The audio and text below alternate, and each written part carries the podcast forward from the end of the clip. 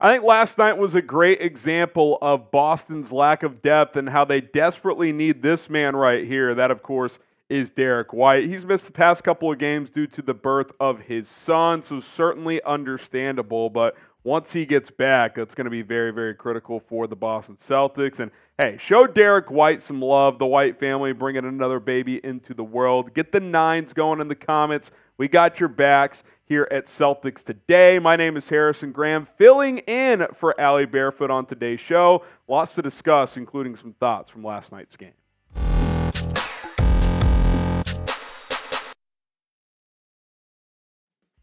So, what we're going to discuss on today's episode of Celtics Today by Chat Sports is some late game issues that we saw last night from Boston, the lack of depth, and how the bench is still a problem. And we're going to look ahead, turn the page as the 76ers are next up on the schedule. So, let's go ahead and dive in here into some of those crunch time woes that became evident last night. A little stagnant down the stretch in that five point overtime loss to the Minnesota Timberwolves. And just to kind of explain what went down late uh, in overtime, it's a two point game, Boston up with a few minutes left there. And uh, Jayson Tatum was kind of like, hey, hero ball, isolation, which obviously Jayson Tatum can do. But look, give Anthony Edwards credit. He kind of locked him up, forced a jump ball, which kind of wasn't a jump ball, but they called a jump ball. And, you know, the rest is history. The Timberwolves ended up pulling away and winning that game. And look, you want the ball in Jayson Tatum's hands in crunch time, but I do think with the Celtics at times you do see the lack of a true point guard becomes evident. Now Derrick White can help there, but even he's not a true floor general and a lot of it is just just watching, right? It's like, okay, Tatum's operating up top. The rest of us are just going to kind of stand around. And sure, if you're trying to design a play for Tatum to score in crunch time, that's fine. That doesn't mean you can't still run some pick and roll type of stuff. You can't run back cuts, anything like that. It's just Tatum having to execute and make plays in one on one situations, which he's going to be able to do that a lot of the time, but why not help him out and put him in better positions to be successful? That's up to Joe Mazzulla to figure that out. And look, it's hard to win games with simply ISO ball. Yeah, eight seconds left in a tie game, you might run ISO with Jayson Tatum, but you don't have to just lean on that for the final three minutes of overtime and expect that to work. So uh, I wasn't a huge fan of that. It's the first loss of the season. I'm not sitting here panicking or anything like that, uh, but ball movement always helps. It leads to success. And a guy like Kristaps Porzingis, sure, he didn't have his best game, but to not even look his way in the final three minutes, I think is an error in judgment. He's been probably the second best player on the team this year behind Jayson Tatum. And even on and off night, he's still able to get to the free throw line, score, had 20 points on 5 of 14 shooting uh, in that game against Minnesota. And I think he's earned the right to get touches down the stretch of these games. Now, again, you're going to play through Jayson Tatum. That, that There's no doubt about that. But you can run two man game with Tatum and Porzingis, pick and roll, pick and pop, play inside out uh, by putting Porzingis on the block and getting him some touches down there to see if he can take advantage of some potential mismatches. So uh, that was a little bit disappointing uh, to see. But again, I'm not like I don't want to be over analyzed guy. You lose one game in your first six. It's not uh, that big of a deal. But uh, I think we saw in the playoffs last night or last season with Joe Mazzulla and his first season as a coach, and a lot of these tight games, it's you know which coach is going to draw up the better plays, which coach is going to have his impact felt down the stretch. Um, and that was very much in doubt with Mazzulla last season. I think that was in doubt last night. So just something to monitor moving forward if you are a Celtics fan. Now, what do you guys think? Did you think Anthony Edwards fouled Jayson Tatum on that ISO play, type F for foul or type D for uh, you thought the defense was good?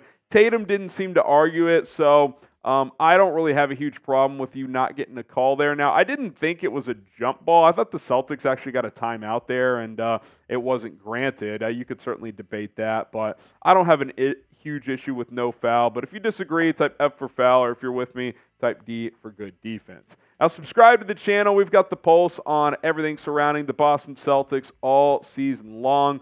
Uh, we want to just talk about the top topics with the Celtics, and uh, that's our goal with all of you. So Subscribe to the channel. Don't miss out. News, rumors, trade buzz. We cover it all. We react to these games here on Boston Celtics today. Now let's get to Payton, or well, not Payton. Well, sort of Payton Pritchard, who had to play more uh, because of Derrick White. But I think that became evident that Derrick White not being there, and we've talked about this, this rotation, the top six, is very good.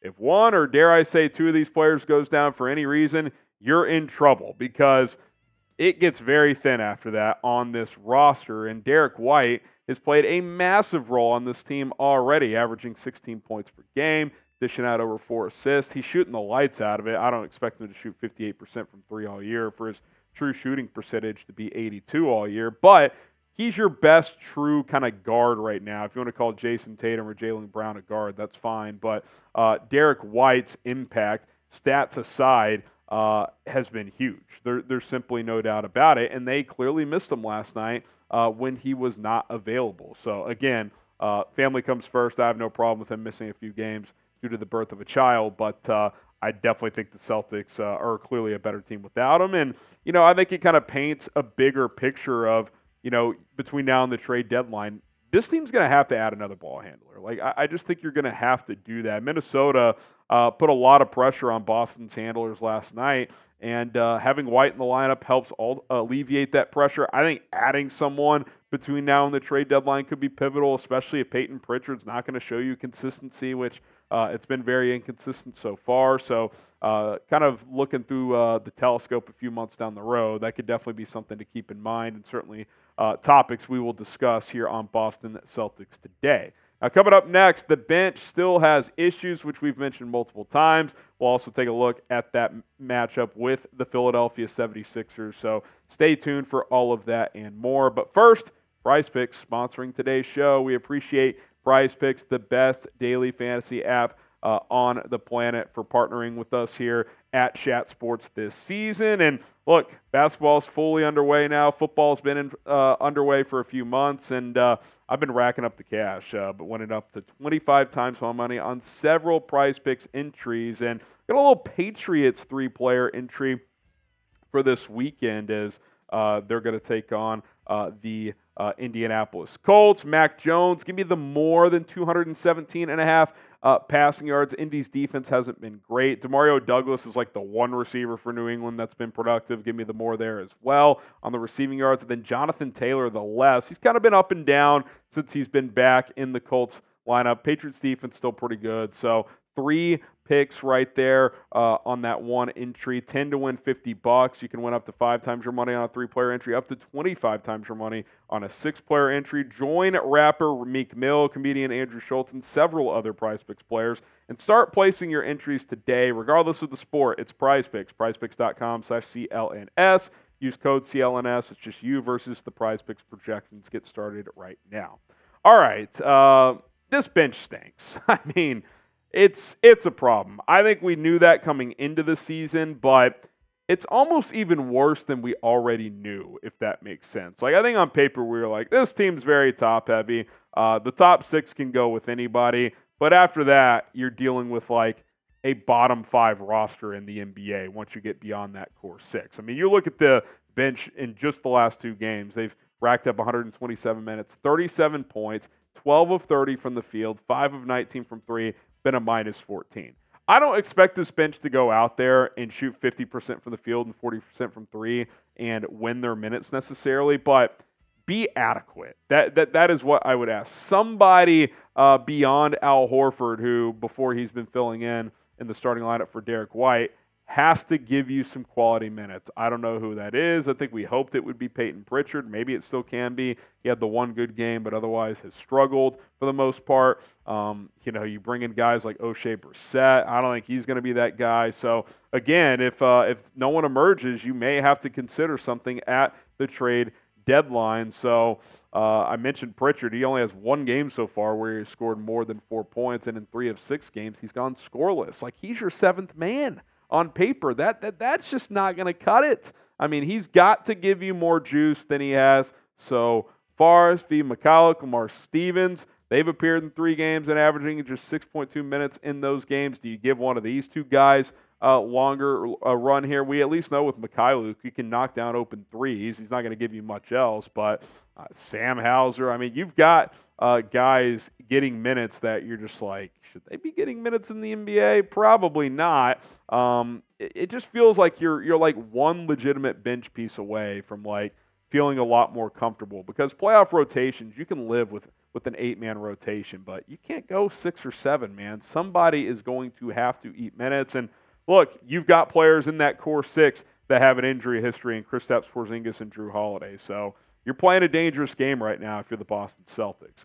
Now, what should the Celtics do about the bench? Do you think they should sign a free agent type S? If you think it's uh, uh, make a trade type T for make a trade, I feel like if you're going to get big impact or at least somewhat decent impact, it's going to have to be via the trade. Now the question is, who are you trading to get that impact? Uh, that's uh, that's fair question as well. Let us know S for free agent or T for make a trade.